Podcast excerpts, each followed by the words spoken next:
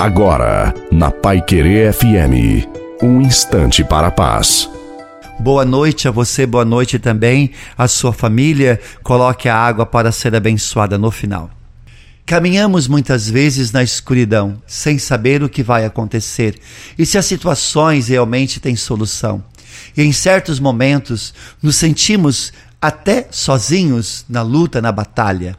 Você que luta, você que sofre e está enfrentando uma grande batalha, clame a misericórdia do Senhor e tenha calma em seu coração. Porque o socorro vem do Senhor.